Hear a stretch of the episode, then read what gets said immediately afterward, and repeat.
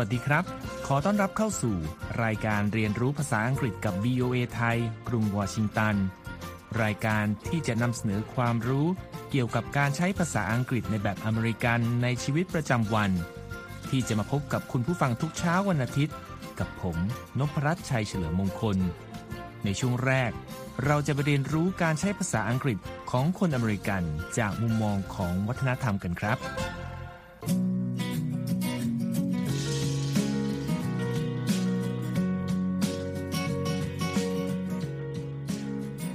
คำที่เราจะพูดถึงในวันนี้เป็นคำศัพท์ที่แสดงความเป็นอเมริกันชัดเจนคำหนึ่งเลยนะครับ โดยเป็นสิ่งที่เราใช้เรียกรองเท้ากีฬาครับ เห็นด้วยเลยค่ะ เพราะคำที่คนไทยส่วนใหญ่ใช้เวลาพูดถึงรองเท้ากีฬา หรือรองเท้าผ้าใบก็คือคำว่า sneakers ซึ่งสะกด s n e a k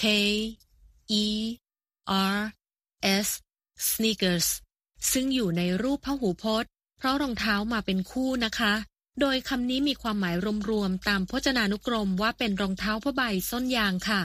โดยเราจะใช้คำนี้กับคนอเมริกันเป็นหลักนะคะ เพราะถ้าเราไปใช้กับคนที่พูดภาษาอังกฤษแบบคนอังกฤษ หรือกับคนอังกฤษเขาก็อาจจะทำหน้างงๆให้เราดู เพราะไม่ค่อยคุ้นหูเท่าไหร่ค่ะ ใช่ครับ เพราะสำหรับคนนอกสหรัฐ คำที่ใช้เพื่อเรียกรองเท้าประเภทนี้คือคำว่า trainers ที่สะกด T R A I N E R S trainers โดยพจนานุกรม Cambridge ให้คำจำกัดความคำคำนี้ว่า ใช้เรียกรองเท้าที่สวมใส่สบาย และมีน้ำหนักเบา ซึ่งสามารถใช้สำหรับจุดประสงค์ด้านกีฬาได้ และบางครั้ง คนอังกฤษ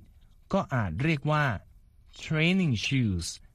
ซึ่งประกอบด้วยคำศัพท์สองคำได้แก่คำว่า training ที่สะกด T R A I N I N G training เป็นคำนาม และแปลว่า การฝึกหัด การฝึกอบรม หรือการฝึกฝน และคำว่า shoes ที่สะกด S H O E S shoes ที่เรารู้จักกันดีว่า เป็นคำนามที่แปลว่ารองเท้า และต้องมาในรูปพหูพจน์ เพราะรองเท้ามาเป็นคู่นะครับสำหรับความแตกต่างของที่มาของคำศัพท์สองคำที่เราพูดถึงนั้น มีคำอธิบายจากหลาย ๆ ที่ที่พูดเหมือนกันนะคะ โดยรวม ๆ คือคำว่า sneakers มีจุดเริ่มต้นในสหรัฐ มาตั้งแต่ช่วงคริสตศตวรรษที่ 1,800 ที่มีการออกแบบรองเท้าพื้นยาง ซึ่งทำให้ผู้ใส่สามารถเดินเหินแบบเงียบๆ เบาเท้าในยุคนั้น เหมือนจะสามารถแอบหรือด้อมๆมมองๆซึ่งตรงกับคำศัพท์ภาษาอังกฤษว่า sneak ที่สะกด S N E A K sneak ขณะเดียวกันพจนานุกรมเคมบริดจ์ระบุว่าคำว่า sneakers ในการใช้งานของคนอเมริกันนั้น ยังมีความหมายกว้างๆ และรวมความถึงรองเท้าลำลองอื่นๆ ที่ใช้ได้ทั้งในแง่แฟชั่น หรือสำหรับการเล่นกีฬาก็ได้ด้วยค่ะ ครับสำหรับคำว่า trainers นั้นนัยยะของคนใช้ภาษาอังกฤษแบบอังกฤษ จะเน้นประโยชน์การใช้งานของรองเท้าแบบจริงจัง มากกว่าการใส่เพื่อความสวยงาม ซึ่งก็คือ การใช้ออกกำลังกายต่างๆ เช่น วิ่ง แอโรบิก หรือยกน้ำหนักเป็นต้นนะครับ ซึ่งในประเด็นนี้ก็ตรงกับความหมายของคำศัพท์ตั้งต้นของชื่อเรียกรองเท้าประเภทนี้ คือคำว่า train ที่สะกด T R A I N train ในฐานะคำกริยา และแปลว่า อบรม ฝึกฝน หรือฝึกหัด และเมื่อเติม e r ไปที่ท้ายคำก็จะกลายมาเป็นคำนาม trainer ที่แปลว่า ผู้ฝึกสอน ผู้ฝึก หรือคนฝึก ที่สะท้อนประโยชน์ของรองเท้าแบบนี้ในความหมายของคนใช้ภาษาอังกฤษ แบบคนอังกฤษนะครับ สรุปก็คือเราควรใช้คำว่า trainers เมื่อพูดกับคนอังกฤษ หรือผู้ที่พูดภาษาอังกฤษแบบชาวอังกฤษ เช่น สกอตแลนด์ ไอร์แลนด์ เวลส์ ออสเตรเลีย หรือนิวซีแลนด์ และใช้คำว่า sneakers กับคนอเมริกันหรือผู้ที่พูดภาษาอังกฤษแบบอเมริกันก็จะไม่สับสนมากนะคะ แต่ถ้าเราเกิดไปใช้คำว่า trainers กับคนอเมริกัน บางทีก็อาจจะไม่งงมากนะคะ เพียงแต่ผู้ฟังอาจจะเข้าใจว่าเราต้องการรองเท้าเล่นกีฬาเฉพาะประเภท ซึ่งก็จะถูกถามต่อว่าแบบไหนได้ค่ะ ฉะนั้นสมมุติว่าเราต้องการหาซื้อรองเท้ากีฬาสักคู่ เพื่อใช้เล่นกีฬาประเภทที่เฉพาะเจาะจงแล้วล่ะก็ เราสามารถระบุชื่อของรองเท้าตามแบบกีฬานั้นๆ ได้เลยนะครับ เช่น tennis shoes สำหรับการเล่นเทนนิส running shoes สำหรับการใส่วิ่ง หรือ walking shoes สำหรับการเดินครับ ก็จะได้ไม่สับสนและเสียเวลาในการสื่อสารนะครับ ขอบคุณคุณธัญพรที่มาร่วมสนทนากันนะครับ ในช่วงหน้า เราจะมาเรียนรู้คำศัพท์ หรือวลีที่ผู้ใช้ภาษาอังกฤษ ควรเรียนรู้เพิ่มเติม เพื่อการใช้ในชีวิตประจำวันกันครับ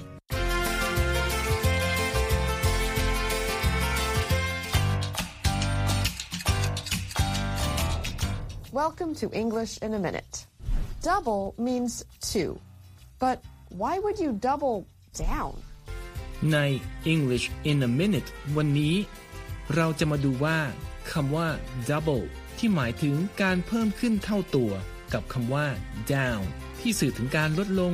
มาอยู่ด้วยกันแล้ว จะมีความหมายว่าอะไรกันครับ Anna, I took your advice. I asked my soccer coach if he could cut our practice hours. Practicing three days a week is way too much. Good for you. No, bad for me. He doubled down. Now we have to practice four days a week. ในบทสนทนานี้ จอห์นบอกกับแอนนาว่า เขาทำตามคำแนะนำของเธอด้วยการไปขอโค้ชฟุตบอล ให้ช่วยลดเวลาฝึกซ้อม ซึ่งแอนนาบอกว่า การต้องฝึก 3 วันต่อสัปดาห์นั้นมากเกินไป และการที่จอห์นไปขอโค้ชว่าจะลดการฝึกถือเป็นเรื่องที่ดี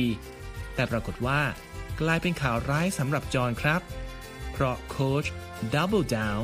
ทำให้เขาต้องซ้อม 4 วันต่อสัปดาห์ ฟังแล้วงงไหมครับ ว่าทำไมคำว่า เพิ่มเป็นสองเท่า กับคำที่มีความหมายว่าลดลง ถึงทำให้จอห์นต้องซ้อมหนักขึ้น When you double down, you strengthen your position or strategy, even if it's a risky one. This expression comes from the card game blackjack. Doubling down involves doubling your bet at a risky point in the game. And that's English in a minute. นั่นเป็นเพราะการ double down นั้นหมายถึง การยิ่งทำให้ทุกอย่างหนักหน่วงขึ้นนะครับ กริยาวลีนี้มีที่มาจากวงไพ่ blackjack ซึ่งเหมือนเกมไพ่ 21 ตอนที่ผู้เล่นยกระดับเดิมพันของตนเป็นเท่าตัว แม้ในเกมที่มีความเสี่ยงว่าตนอาจจะเป็นฝ่ายเสียนั่นเองครับ และนี่คือช่วง English in a minute ครับ ต่อไปเราจะไปเรียนรู้คำศัพท์ต่างๆ จากการใช้ชีวิตประจำวันในกรุงวอชิงตัน และบริเวณที่ติดกัน แต่เป็นของรัฐเวอร์จิเนีย และรัฐแมริแลนด์ โดยจะมีคุณธัญพรสุนทรวงศ์กลับมาร่วมสนทนากันเช่นเคยนะครับ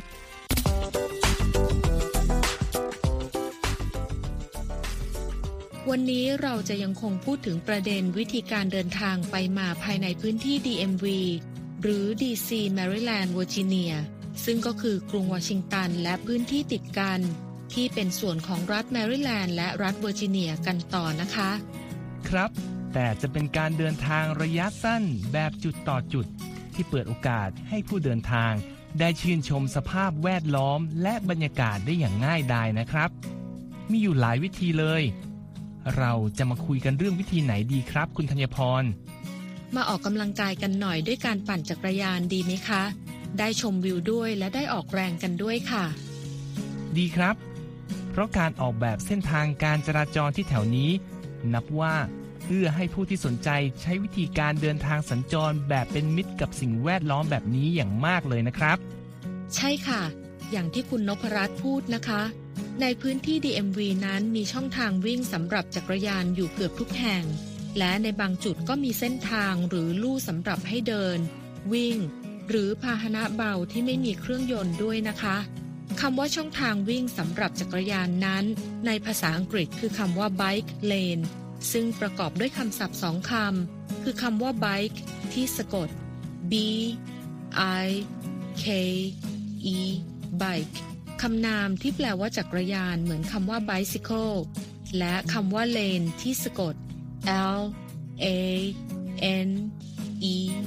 lane คำนามที่แปลว่าตรอก หรือช่องเดินรถ รวมกันแล้วจึงแปลว่าช่องทางวิ่งสำหรับจักรยานค่ะ ส่วนคำว่าเส้นทางหรือลู่พิเศษที่กล่าวไปก่อนหน้าคำศัพท์ภาษาอังกฤษก็คือคำว่า trail ที่สะกด t r a i l trail และแปลว่าทาง ลู่หรือแม้แต่รอยเท้า และเขาเดิมในฐานะคำนามค่ะ แต่การออกแบบเส้นทางการจราจรที่ว่ามาทั้งหมดนี้ ไม่ได้มีไว้เฉพาะคนเดินเท้า หรือจักรยานเท่านั้นนะคะ แต่เราจะมาอธิบายเพิ่มเติมในตอนหน้าๆค่ะ และนอกจากเรื่องเส้นทางการจราจรสำหรับรถจักรยานแล้ว สิ่งที่ผู้ที่มาเยือน DMB จะสังเกตเห็นได้ง่ายดายก็คือ บริการเช่าจักรยานสาธารณะ ที่มีอยู่ดาดดืนจากผู้ให้บริการหลายแห่งเลยครับ บริการที่ว่านี้ในภาษาอังกฤษมีการเรียกรวมๆว่าเป็น bike sharing ซึ่งสะกด B I K E S H A R I N G bike sharing ไม่ใช่คำว่า rent ที่สะกด R E N T rent ที่เป็นคำกริยา และแปลว่า ให้เช่า หรือคำนามที่แปลว่า ค่าเช่า หรือการเช่านะครับ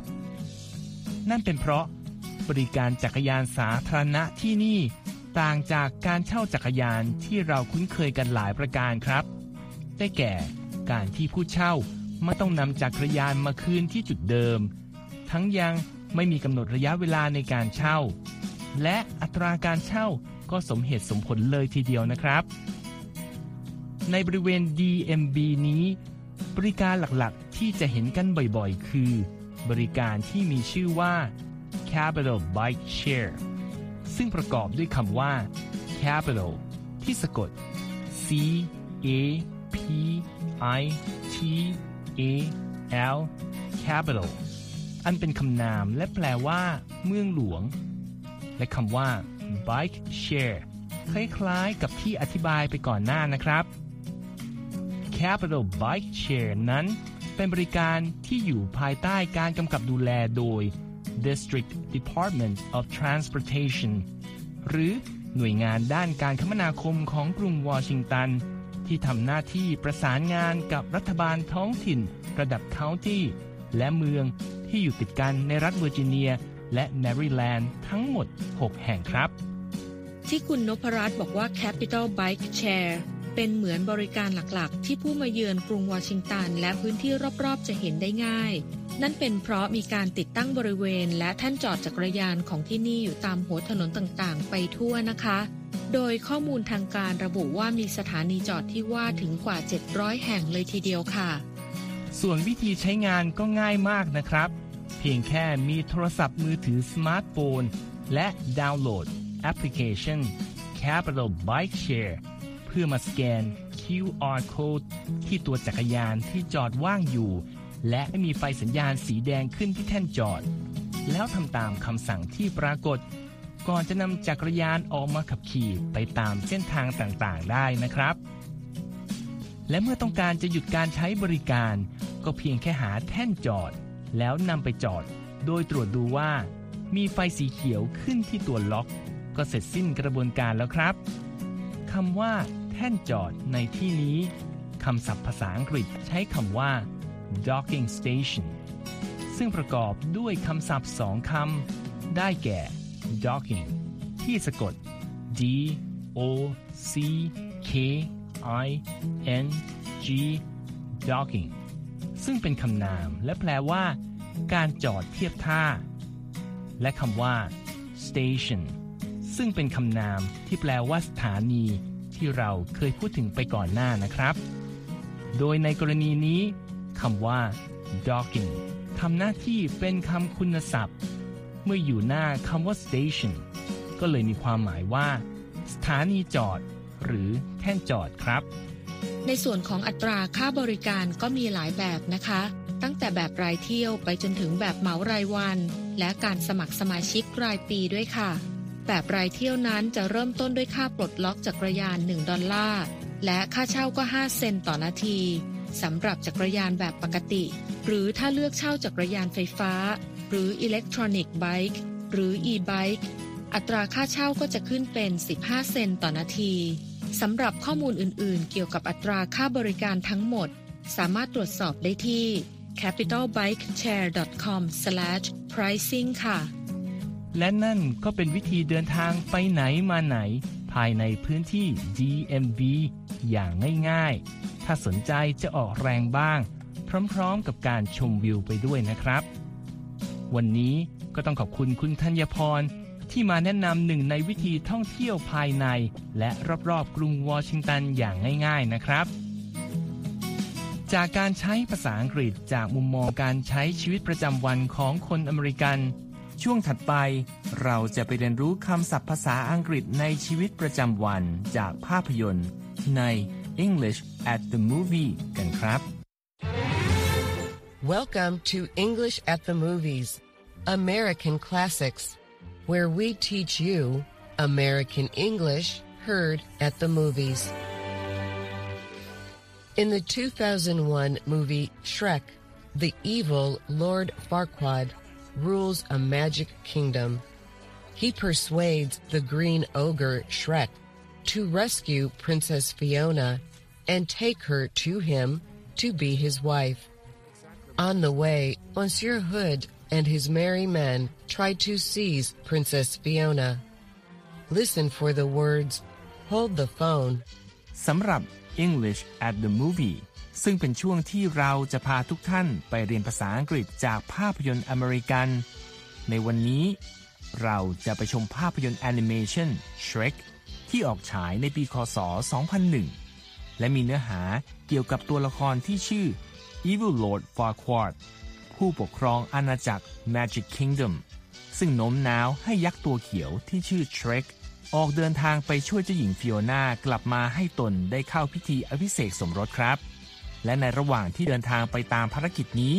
เชร k และเจ้าหญิงฟิโอนา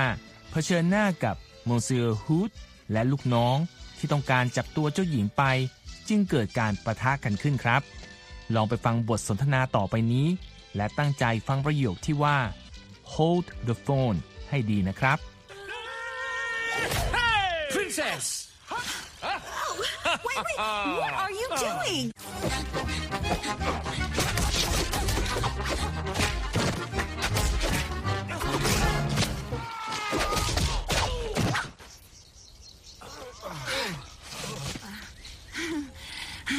Shall we? Hold the phone. What do you think hold the phone means? Is it A, stop and wait, or B, I am worried? ได้ลองฟังแล้วคิดว่า ประโยคที่ Shrek พูดออกมาว่า hold the phone แปลว่าอะไรครับ A แปลว่า จงหยุดแล้วรอ หรือ B ผมเริ่มกังวลขึ้นมาแล้ว ลองไปฟังดูอีกครั้งนะครับ Listen again. Princess!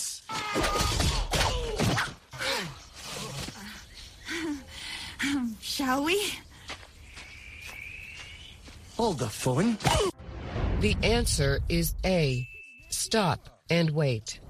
Hold the phone is usually said after receiving surprising information in order to gain time to understand it. It can also be used to stop someone from talking. And that's English at the movies. คำตอบคือ ข้อ A ครับ ประโยคที่ว่า hold the phone นั้น ปกติจะใช้กันเมื่อคนพูดได้รับข้อมูลที่ทำให้ประหลาดใจ และต้องการเวลาประมวลเหตุการณ์ เพื่อจะได้เข้าใจว่าเกิดอะไรขึ้นนะครับ ประโยคนี้ยังสามารถใช้เพื่อบอกให้ใครบางคนหยุดพูดก่อนก็ได้นะครับ และนี่คือช่วง English at the Movie ครับ ในครั้งหน้า เราจะมีคำศัพท์อะไรจากภาพยนตร์เรื่องไหนมานำเสนอ ติดตามให้ได้นะครับ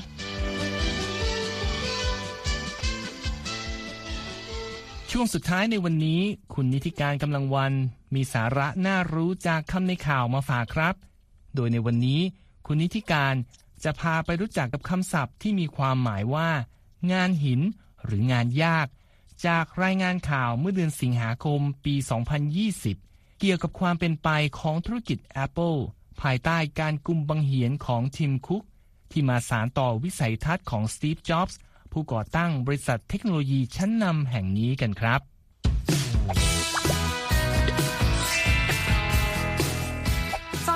ลับมาพบกับคำในข่าวสัปดาห์นี้นะคะ พาดหัวข่าวของ Associated Press ระบุว่า Apple CEO Tim Cook is fulfilling another Steve Jobs vision หมายความว่า CEO Apple Tim Cook กำลังทำให้วิสัยทัศน์อีกอย่างหนึ่งของ Steve Jobs ผู้ล่วงลับเป็นจริงขึ้นมาได้ค่ะ คำในข่าวสัปดาห์นี้ค่ะ เราได้เห็นคำว่า a tough act to follow จากประโยคในข่าวที่ว่า Apple co-founder Steve Jobs, who died in 2011, was a tough act to follow. หมายความว่าความสำเร็จของ Steve Jobs ผู้ก่อตั้งบริษัท Apple ที่เสียชีวิตเมื่อปี 2011 นั้น ถือเป็นงานยากที่จะสานต่อความสำเร็จได้ค่ะคำว่า a tough act to follow ในที่นี้เป็นสำนวนนะคะ หมายถึงงานยาก งานหิน หรือเรื่องยากที่จะสานต่อความสำเร็จจากคนเก่งได้นั่นเองนะคะ สามารถใช้แทนได้ว่า a hard act to follow ให้ความหมายเดียวกันเลยค่ะคำว่า a tough act to follow จะคล้ายกับคำพูดที่ว่า to fill a big void คำว่า void ในที่นี้เป็นคำนามนะคะ หมายถึงพื้นที่ว่างนั่นเองค่ะ ตัวอย่างเช่น after Pete quit to run his own restaurant his sous chef has a very big void to fill หมายความว่าหลังจากที่พีทลาออกไปเปิดร้านอาหารของตัวเอง ผู้ช่วยเชฟเลยเจองานหนักที่ต้องสารต่อหน้าที่สำคัญของพีทค่ะ อีกสำนวนที่เราได้เห็นในข่าวนี้นะคะ คือคำว่า have big shoes to fill หมายความว่างานใหญ่ที่ต้องสารต่อความสำเร็จจากคนเก่งอีกทอดหนึ่งนะคะ หรืออาจจะแปลสวยๆได้ว่าสืบทอดตำนานนั่นเองค่ะ ไปดูตัวอย่างจากข่าวนี้กันค่ะ Tim Cook seems to be doing so well at it that his eventual successor may also have big shoes to fill หมายความว่าดูเหมือนว่าทิมคุกทำหน้าที่นี้ได้อย่างดีเยี่ยม จนอาจจะเป็นเรื่องใหญ่สำหรับคนที่จะเข้ามารับช่วงต่อจากเขาอย่างแน่นอนค่ะไปดูกันต่อที่สำนวนที่ว่า measure up และ measure up to คำว่า measure เป็นกริยานะคะ หมายความว่าวัดประมาณหรือกะนั่นเองนะคะคำว่า measure up to มักถูกใช้ในบริบทที่ว่า ผูกคาดหวังให้ทำในสิ่งที่ไม่ง่ายเลยค่ะ ตัวอย่างเช่น No matter how hard I have tried my work doesn't quite measure up to my manager's high standards หมายความว่าไม่ว่าฉันจะพยายามมากมายแค่ไหน งานของฉันก็ยังไปไม่ถึงมาตรฐานอันสูงส่งของผู้จัดการอยู่ดีค่ะ และไปดูการใช้คำว่า measure up ที่ให้ความหมายว่าถูกคาดหวังให้ทำในสิ่งที่ไม่ง่ายนะคะ ตัวอย่างเช่น Alex has signed up many times for singing contests yet he hasn't heard back at all he believes he would never measure up หมายความว่าอเล็กสมัครแข่งร้องเพลงมาหลายรายการแล้ว แต่ก็ยังไม่ถูกเรียกตัวไปสักที เขาเลยคิดว่าเขาคงไม่ดีพอค่ะทีนี้ถ้าอยากจะบอกง่ายๆว่าทำได้ตามเป้าหมายนะคะ สามารถใช้ได้ว่า meet expectation หรือคำว่า meet requirements แต่ถ้าอยากจะบอกว่าทำได้เกินกว่าเป้าหมายแล้วก็ สามารถใช้ได้ว่า beat expectation ตัวอย่างเช่น the soccer team beat everyone's expectation to finish among top three in the league having been an underdog in the past season ทีมฟุตบอลนี้ทำผลงานเหนือความคาดหมายของทุกคน ด้วยการทำแต้มสูงสุดติดหนึ่งใน3ของทีมในลีกเดียวกัน หลังจากที่ในฤดูกาลที่แล้วตามหลังทีมอื่นมาโดยตลอดค่ะส่งท้ายคำในข่าววันนี้ด้วยคำคมจากนักพูดเดี่ยวไมโครโฟนมิตช์ เฮดเบิร์กที่ว่า I'm a hard act to follow because when I'm done I take the microphone with me หมายความว่าการจะเป็นฉันได้ไม่ง่ายนะ เพราะพอฉันพูดจบฉันก็เก็บไมค์ ใครก็ตามไม่ทันนั่นเองค่ะแหมเรียกได้ว่าพูดจบเก็บไมค์ไปต่อไม่รอกันเลยนะคะ แล้วกลับมาเรียนรู้คำศัพท์ใหม่ๆ ได้ในคำในข่าวครั้งต่อไป วันนี้ลาไปก่อน see you later สวัสดีค่ะ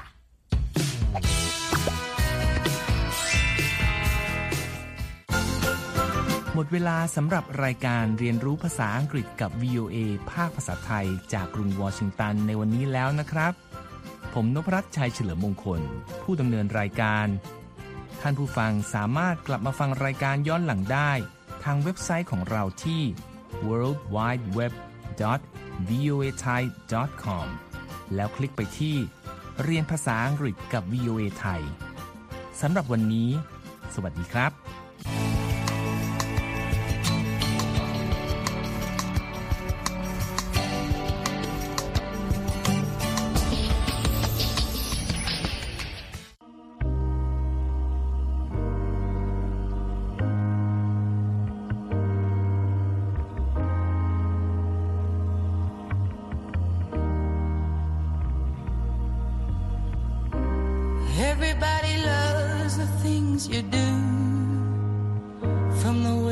talk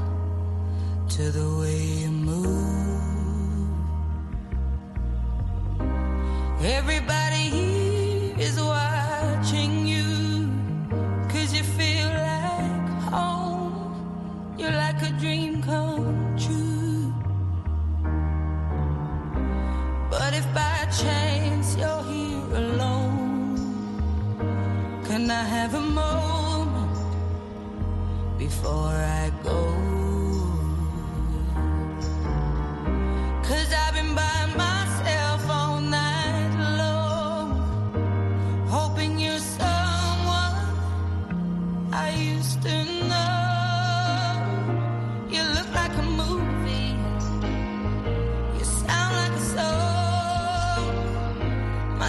reminds me